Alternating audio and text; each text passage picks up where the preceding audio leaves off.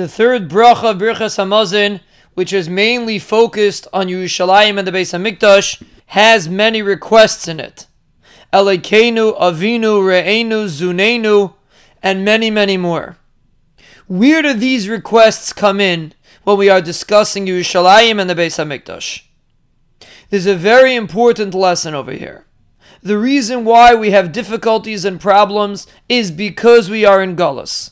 When we had the Beis Hamikdash, everything was okay. Everything was taken care of openly by HaKadosh Baruch Hu. And that's why in this bracha, when we daven for the return of the Beis Hamikdash, we daven for other things too. Because the closer we get to the Binyan Beis Hamikdash, the more Yeshuas we will see in every area of our life. Because the Geula from this Galus is a Geula from all tsaras that we have, Rahman al And that concept also applies to the Avelus on the Beis Hamikdash.